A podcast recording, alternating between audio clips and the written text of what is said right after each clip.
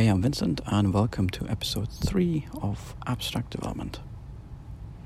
This week I'd like to talk about changes I made to Gluon over the past few weeks, uh, especially in regards to getting it ready for the Apple App Review. Um, a few weeks ago I tried to get it fast past App Review, but it was rejected twice. Um, I wrote a bit of a longer post about it on my blog. Um, I'll link to it in the show notes. Um, basically, they wanted um, lots of things uh, to be implemented in the app. Um, one was um, content filtering within the app. Um, so I worked on getting that in. Um, but then there were some other interesting bits. Um, they wanted me to work on reporting users and uh, reporting content or questionable content. Um, thankfully, Manton from Micro.blog, he uh, pointed me in the right direction for the reporting A P I that they have, so I put that in. Um, so I do hope that's going to make it go past review with the features I have in place now. Um, they were quite specific when I spoke to them on the phone that they also want me to implement features where I, as the developer, nothing to do with Micro.blog, um, can hide content within the app um, if it's questionable, and also, uh, as they say, eject users from the app. Um, that's Uh, could be harassing someone or, again, just posting um, questionable content uh, via Gluon. Um,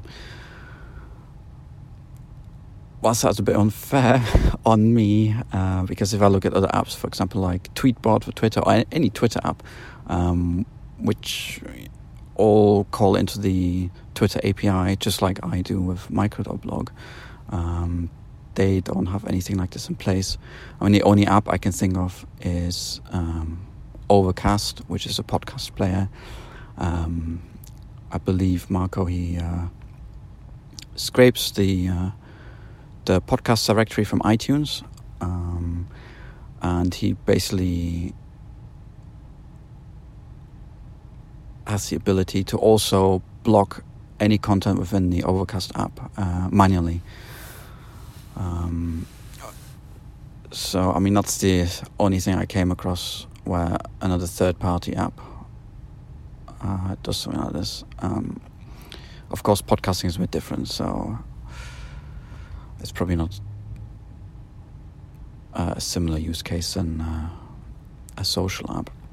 Um, so, on over the weekend, I uh, worked on a proof of concept that basically enables reporting of a user and a post. Um, so if you swipe right on a, an item uh, in Gluon, you have the reporting option. Uh, what that does at the moment is it reports to the Micro.blog A P I. Um, so they will do everything in their power to obviously look at that. Um, It's my understanding that they action this fairly quickly. Uh, and Gluon will obviously handle any changes to the feed um, if it does update. So if a post disappears, the post should disappear from Gluon as well. Or if a user is no longer there, obviously I can't query that user anymore, so they won't be able to be seen or log into the app in the first place. Um, however, an additional step um, here is that it'll report the user and the post I D to uh, a Gluon A P I that I wrote uh, on Ruby on Rails, uh, which was fairly easy to do. Um, I like Ruby on Rails, so for me it's easy to work with. Um, I just did a really simple A P I endpoint um, where I just pass through the username and the post I D uh, of the offending post. or where it was reported. Um, so that in turn sends me an email, so I can just manually check, um, okay, was this removed from Micro.blog?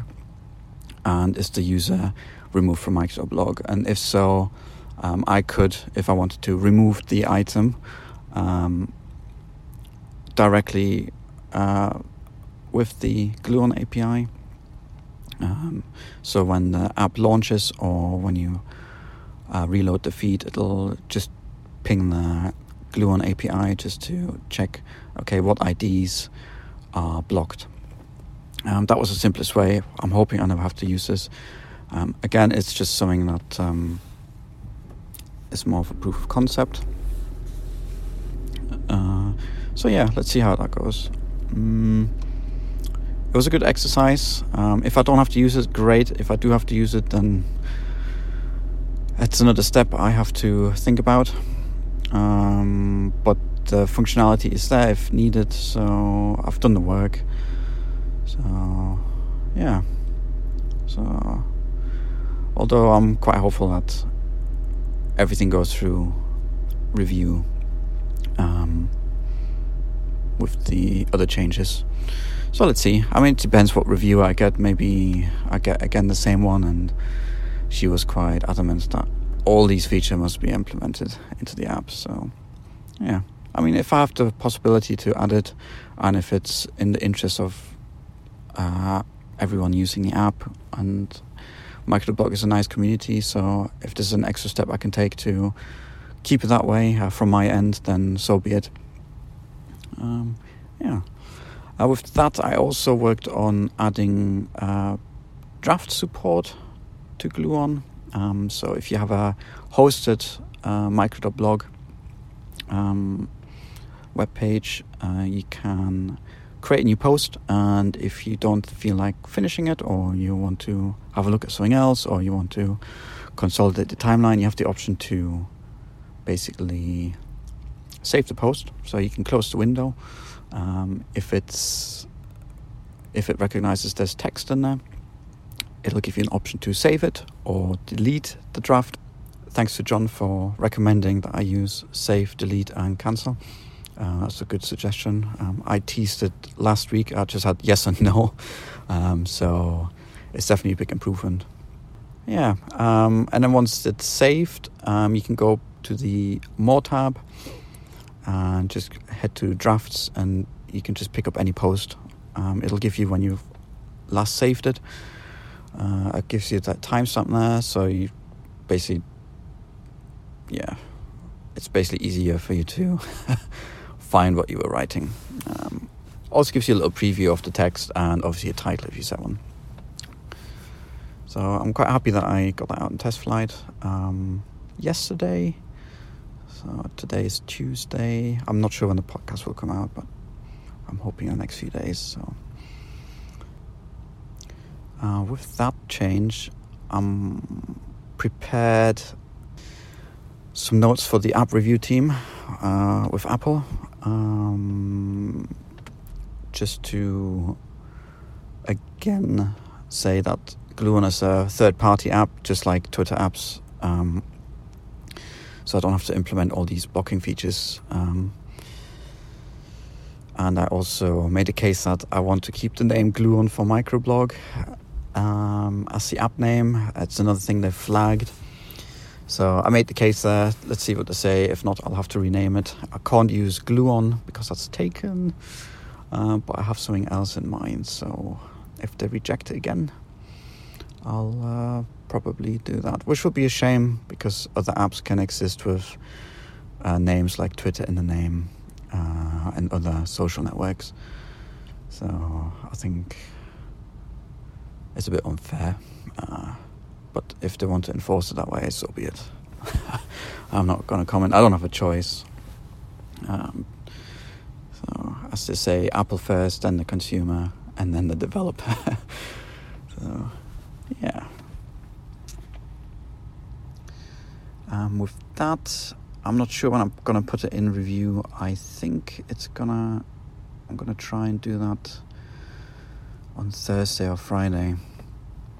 I do have a client app still uh, on the plate that I'm working on, uh, including some other changes uh, for other little projects that I have to get through this week. Uh, so I don't want to have a big technical burden all of a sudden if they do approve it and I do decide to release it, because knowing me, I'll release it straight away um, if it does go through. Um, there are a few little bugs I want to f- try and fix or look at before I do that. Um, just some wording changes and uh, changing a few links around.